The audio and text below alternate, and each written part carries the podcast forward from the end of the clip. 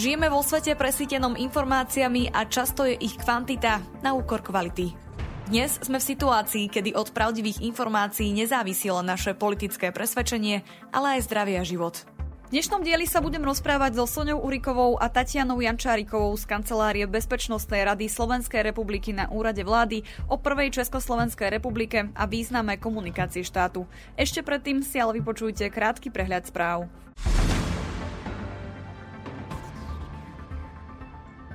Putin zaviedol stanné právo v nelegálne anektovaných oblastiach Ukrajiny.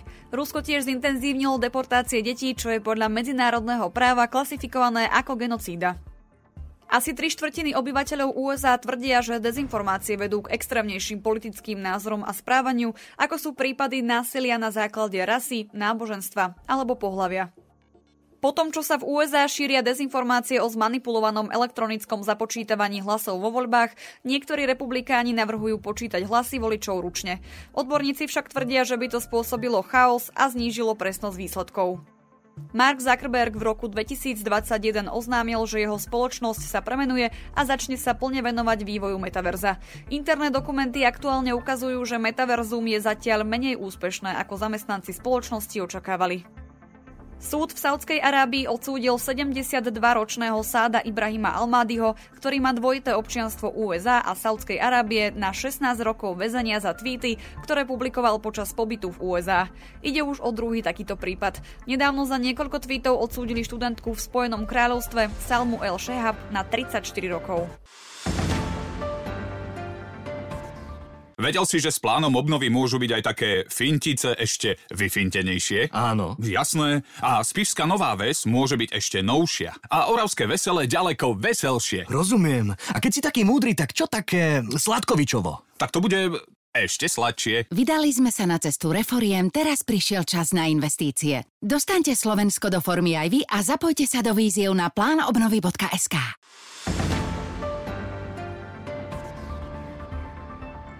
Mojimi dnešnými hostiami sú Sonia Uriková a Tatiana Jančáriková. Dobrý deň.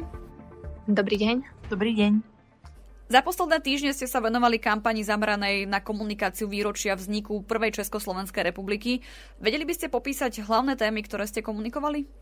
Chceli sme komunikovať obdobie Prvej Československej republiky ako obdobie v našej histórii, na ktoré môžeme byť hrdí. Pretože v období, keď e, Československá republika vznikla, bola aj na pomery okolitých štátov e, starších, vyspelejších demokracií relatívne vyspelým štátom. E, v porovnaní s monarchiou, s Rakúskou Horskom, to bol moderný štát, ktorý sa prihlásil k hodnotám ako demokracia, slobodná politická súťaž, náboženská sloboda, tolerancia a ochrana práv menšín. Zaviedlo sa volebné právo rovnako pre mužov aj pre ženy a ľudia sa formálne stali občanmi aj občiankami. Okrem toho boli zavedené aj rôzne sociálne vymoženosti, ktoré dovtedy e, ľudia nemali, ako napríklad 8-hodinový pracovný čas, sociálne a zdravotné poistenie. Takže sme chceli poukázať na to, že hodnoty demokracie, tolerancie a slobody sú v našej DNA a hoci sme sa neskôr e, v priebehu 20. storočia od nich na nejaký čas odklonili počas slovenského štátu alebo potom počas komunizmu, tak e, máme na čom stavať a máme sa k čomu vrátiť. Dôležitou témou bola aj spolupráca s našimi spojencami, pretože už vznik Československej republiky bol výsledkom e, spolupráce s medzinárodnými partnermi. Milan Rastislav Štefánik pôsobil vo Francúzsku, kde organizoval počas prvej svetovej vojny Československé legie a potom loboval vlastne za vznik Československa. Na druhej strane oceánu americký prezident Woodrow Wilson e, čítal myšlienky Tomáša Garika Masaryka, bol nimi ovplyvnený a vlastne predstavil svoju víziu povojnového usporiadania sveta po skončení Prvej svetovej vojny, kde vlastne hovoril práve o národoch, e, ktoré predtým boli v Rakúsku-Horsku a o ich práve na seba určenie. A v neposlednom rade sme chceli vyzvihnúť aj významné ženy Prvej Československej republiky, pretože učebnice dejepisu sa často sústredia na tzv. mužskú históriu, na vojny, bitky, podpisy dohôd. A tieto veľké udalosti však ovplyvňujú celú spoločnosť, vrátanie žien, detí a zraniteľných skupín. Preto sme popri Štefánikovi, Masarikovi či Benešovi priniesli aj profily Františky Pláminkovej či Hany Gregorovej. Aké posolstvo sa kampaň snažila odovzdať verejnosti? Prečo je možno demokracia našou tradíciou?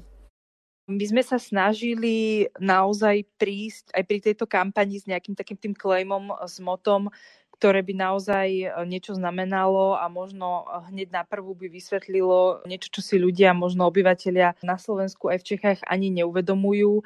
A keď sme mali také nejaké naše vnútorné brainstormingy, tak sme uvažovali nad tým naozaj, čo tá demokracia pre nás je a čo ako keby ten odkaz toho prvého medzivojnového Československa môže byť. A naša kolegyňa z Českého úradu vlády, ona akoby spomenula nejaké tie slova tradícia, tradícia a my sme si uvedomili, že veď naozaj demokracia je naša tradícia, že poďme skúsiť naozaj, ako sa teda po anglicky povie, take the word back, proste opäť sa chopiť e, naozaj tohto slova tradícia, ktoré je často naozaj devalvované a aj by som naozaj povedala do určitej miery znásilňované nejakými kanálmi, ktoré naozaj hovoria, čo je a čo nie je naša tradícia a my sme si naozaj povedali, poďme si ukázať, pretože je to doložiteľný fakt, že aj demokracia u nás, v nás, v našom štátnom zriadení je nejakou našou tradíciou, že sú to naozaj nie iba halušky a, a vepšoknedlo zelo, ale aj nejaké hodnoty, zachovávanie ľudských práv a tak ďalej. My sa samozrejme pri našich e, kampaniách odrážame od, od mnohých čísiel, e, ktoré ako keby vychádzajú z rôznych prieskumov. Naozaj snažíme sa, aby tie kampane nevyseli vo vzduchu, necúcame si ich z prsta a aj pri tvorbe tejto kampane sme sa odrazili od čísel, ktoré e, máme z Globseku. Oni teda mali taký prieskum začiatkom tohto roka, kde naozaj vysvetlo, že tá demokracia na Slovensku nemá úplne ideálnu podporu a to teda nehovoríme ani o tom, keď keď sa tam pridá ten preddomok liberálna demokracia, tak to je samozrejme pre mnohých stále veľký strašiak. Čiže my sme naozaj chceli aj touto kampaňou ukázať, že tá demokracia jednoducho k nám patrí, nie je to žiaden strašiak a je to práve, že naozaj štátne zriadenie, ktoré sa v tej histórii celého sveta, nielen Slovenska alebo Československa, ukázalo ako, ako to najlepšie, ako najviac e, fungujúce. Takže preto sme sa naozaj my chceli na toto zamerať a zároveň sme videli aspekt, ktorý by sme možno vedeli presunúť alebo preklenúť aj do súčasnosti.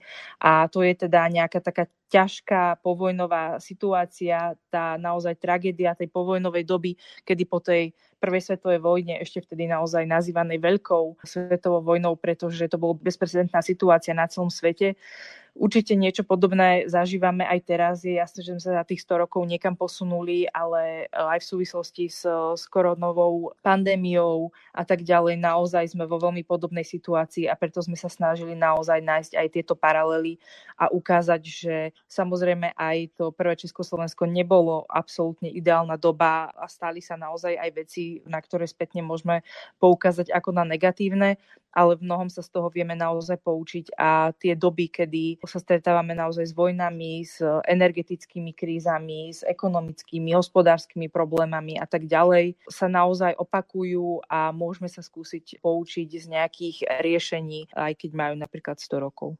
Stretli ste sa s tým, že by bola téma Prvej republiky zneužívaná pre šírenie mýtov, propagandy či dezinformácií? Ak áno, aké hlavné narratívy ste si všimli? Tak k prvému Československu sa samozrejme viažú nejaké hoaxy. Trvajú aj do súčasnosti, ale samozrejme v tých dobách, kedy boli úplne aktívne, tak naozaj menili verejnú mienku. Dezinformácie a hoaxy nie sú niečo, čo tu vzniklo 10 rokov dozadu, ale samozrejme takéto rôzne prekrúcanie faktov a propagandu tu máme naozaj už dlhodobo. Ak by som mohla teda nejaké v krátkosti vypichnúť, tak mnohé sa naozaj týkajú napríklad toho, toho, že prvé Československo bol výhradne český projekt, že, že Slováci s ním nemali nič spoločné čo samozrejme nie je pravda, pretože v tej monarchii sme nemali ani vlastný úradný jazyk, ani ľudia nemali volebné právo a tak ďalej. Čiže potom naozaj to otočenie od tých 180 stupňov prinieslo aj Slovákom naozaj veľmi veľa možností aj na vlastnú realizáciu, aj na národné aktivity. Mohli sa združovať, čo predtým nebolo do takej miery možné v monarchii. Takže určite aj, aj Slováci mali svoj podiel na vzniku toho Československa. Ďalšie dobové hoaxy, ktoré myslím si, že stretli sme sa s nimi aj na sociálnych sieťach teraz, sa týkajú Martinskej deklarácie. Je to teda deklarácia, ktorá bola podpísaná 30. oktobra 1918 a Slováci sa v nej ako keby oficiálne e, prihlásili k, Československu a samozrejme teda tomuto dokumentu, keďže bol naozaj takýto výrazný, sa nevyhli rôzne mýty. Stalo sa napríklad, že do deklarácie boli doplnené nejaké dve vetičky Milanom Hodžom, ktorý bol teda dobový politik a on dorazil do Martina, kde sa táto deklarácia podpísala až v noci, keď už vlastne celé to zhromaždenie bolo rozidené. On tam nejakým spôsobom ako keby upravil nejaké podmienky a naozaj potom ten, ten hoax vznikol vlastne z tohto, že že, on tam pomenil toho oveľa viac a že tí ostatní signatári s tým vôbec ani nesúhlasili, ale bolo to naozaj iba nejaké také slovičkárenie. A ďalší hoax, ktorý sa spája s touto Martinskou deklaráciou, je tiež veľmi zaujímavý, keď jeden zo signatárov, Ferdiš Juriga, vyhlásil v nejakej rozšafnej nálade, že k tejto deklarácii vznikol dodatok, ktorom sa teda písalo, že Slováci po desiatich rokoch budú mať nejakú možnosť odstrihnúť sa od Československa a byť autonómni, prípadne sa pripojiť k nejakému inému štátu, jednoducho, že tam nejaký takýto dodatok vznikol. Nie je to samozrejme vôbec pravda, ale stretli sme sa naozaj aj s týmto narratívom, aj na sociálnych sieťach, teda v súčasnosti, že aj tak e, sa to po tých desiatich rokoch sme sa neoddelili a tí Česi nás prinútili zostať s nimi a tak ďalej. Všetky takéto ako keby naozaj nepravdivé informácie. Je samozrejme jasné, že hlavne po vzniku slovenského štátu bol tento hoax veľmi populárny, pretože naozaj ukazoval, že my sme Slováci aj tak boli vždy autonómni v rámci toho Československa a mali by sme byť po tých desiatich rokoch ešte autonómnejší, ale nám to nepovolili a vlastne vznik toho slovenského štátu toto potvrdzuje. A čo by som ešte povedala, možno, že boli, e, sú také dva hoaxy, ktoré sa samozrejme preniesli až, až do dnes, alebo teda jeden tak ako keby výraznejšie to sú tie informácie o tom, ako četníci bezhlavo strieľali do ľudí, ktorí demonstrovali, protestovali alebo teda stavkovali. Dôležité je naozaj si povedať, že sa to stalo, to je jasné a stávalo sa to a žiaľ v niektorých dobách do veľkej miery, ale bavíme sa naozaj o časoch veľkej hospodárskej krízy, kedy všade na svete naozaj tie ekonomické a hospodárske problémy boli obrovské.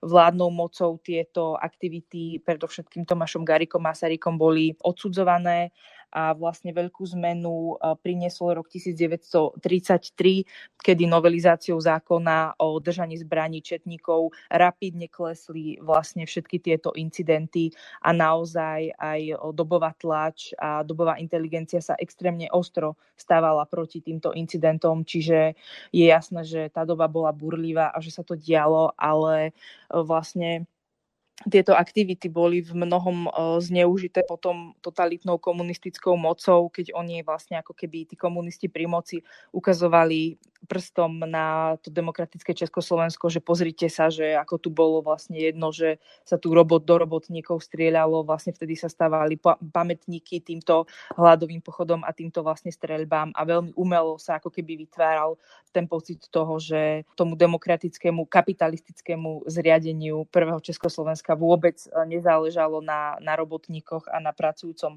ľude.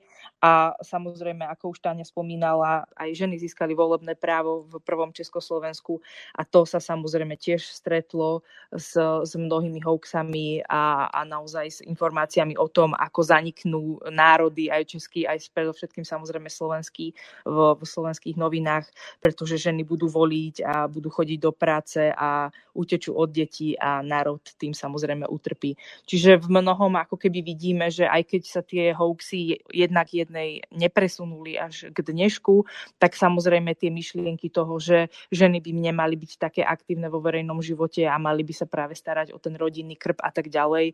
Takže všetky tieto ako keby podklady sú živé veľmi dodnes a mnohí, mnohí širiteľia dezinformácií z nich stále čerpajú a vychádzajú.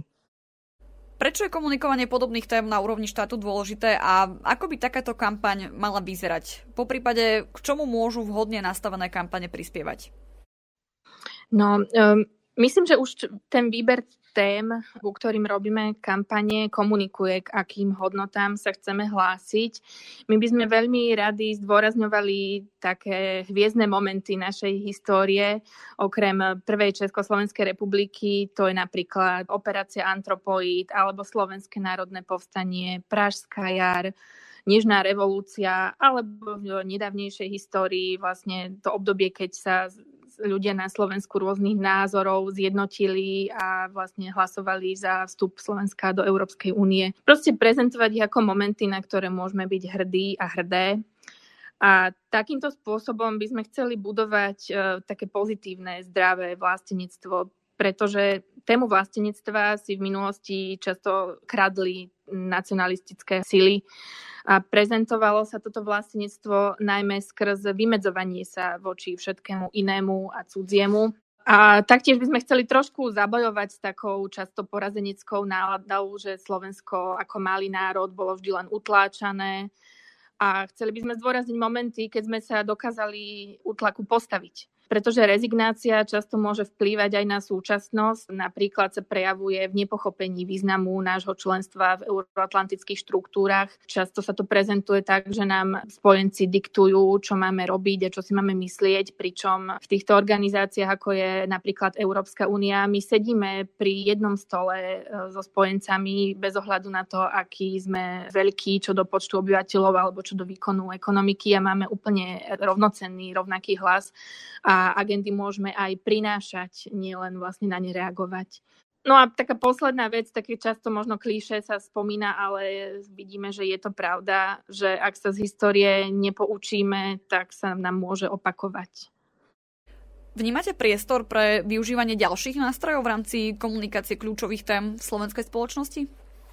Určite. Môžeme mať rôzne krásne kampane na sociálnych sieťach, ale nesmieme zabúdať ani na ľudí, ktorí na sociálnych sieťach nie sú na offline svet, takže politická reprezentácia sa musí stretávať s ľuďmi osobne a nie len teda politická reprezentácia v zmysle zástupcov rôznych politických strán, ale aj predstavitelia a predstaviteľky inštitúcií, pretože chceme budovať dôveru ľudí v inštitúcie ako také, nezávisle od ich aktuálneho politického obsadenia. A ďalšia vec je, že pri strategickej komunikácii štátu je kľúčová najmä komunikácia činmi pretože dobre spravovaný a dobre fungujúci štát zvyšuje odolnosť ľudí voči dezinformáciám a toto je oblasť, kde ešte ako Slovensko máme isté rezervy, ale snažíme sa to zlepšovať. No a v neposlednom rade je veľmi dôležitá aj jednotná komunikácia inštitúcií, nie v zmysle, že všetci hovoríme úplne to isté rovnakými slovami, ale v zmysle, že je medzi nami istá synergia, že hovoríme jedným hlasom a neprotirečíme si v tých odkazoch, ktoré prezentujeme, aby to v ľuďoch nevytváralo zmetok. Ktoré ďalšie oblasti považuje štát za najzraniteľnejšie, respektíve v ktorých oblastiach sa najviac snaží komunikovať? Štát sa logicky snaží najviac komunikovať a pro všetkým e, koordinovať v tejto komunikácii pri témach, ktoré sú naozaj dôležité a podstatné pre celé obyvateľstvo ja by som to prirovnala k tomu, ako vznikajú napríklad tie najpopulárnejšie televízne seriály. Naozaj môžeme sa baviť o tých, ktoré sa odohrávajú v nemocniciach alebo na polícii, naozaj sú to nejaké tie kriminálky a tak ďalej, pretože to sa vždy ako keby na tých scenaristikách hovorí, že keď ide o život, tak je tá dráma naozaj taká, taká najväčšia. A je to plne jasné, pretože každý človek to vníma naozaj veľmi citlivo, rozumie tomu, že môže o ten svoj život prísť, o svoje zdravie, o zdravie svojich blízkych. A naozaj toto by som ako keby preniesla aj na tú komunikáciu štátu. Je úplne jasné, že v čase takýchto bezprecedentných kríz, ako bol samozrejme teda COVID, vojna, energetické problémy, problémy, je veľmi dôležité naozaj upokojiť ľudí a komunikovať im všetky tieto bezpečnostné a zdravotné témy. Takže naozaj aj my sami sa snažíme sústrediť predovšetkým teda na bezpečnosť, tú vnútornú, ale samozrejme aj vonkajšiu a určite mnohí, mnohí občania a občianky si všimli, verím teda, že si všimli nárast takých štátnych kampaní, pravdepodobne teda už, už začias tej, tej koronovej krízy. Nemusíme sa baviť o, o tom, že všetky sú samozrejme úspešné. To sa absolútne nikomu nikdy nepodarí, ani tým najúžasnejším komunikačným týmom, ani tým štátom, ktoré z nášho pohľadu fungujú absolútne bezchybne. Vždy sa naozaj môže stať nejaká nepredvídaná situácia, nejaká krízová situácia, kedy napríklad aj naplánovaná kampaň ide bokom, alebo nastane nejaký taký zvrat, s ktorým samozrejme nikto nemôže ako keby rátať dopredu, alebo čo musí byť súčasťou týchto kampaní je samozrejme aj nejaká taká krízový plán, že udeje sa nejaký problém, ako ideme rýchlo reagovať, kto má presne konkrétne reakcie na starosti. A naozaj v tomto myslím si, že tá štátna koordinácia extrémne postupila je pravdepodobné, že bežný občan, bežná občanka si to možno úplne nevšimnú, ale naozaj pre nás je to extrémna priorita. Naozaj sú to dve ramena jednej rieky, ktoré sa nakoniec opäť spoja a ide naozaj o to, čo hovoríme a ako hovoríme. Ako Tania povedala, nemusí to byť tými istými slovami, ale naozaj tá myšlienka tam vlastne musí byť úplne rovnaká a my naozaj e, v tomto veľmi napredujeme a stretávame sa samozrejme aj s problémami. Ja by som možno spomenula napríklad takú vec, ako je boosting štát štátnych kampaní. My sme doteraz tu niečo také nemali.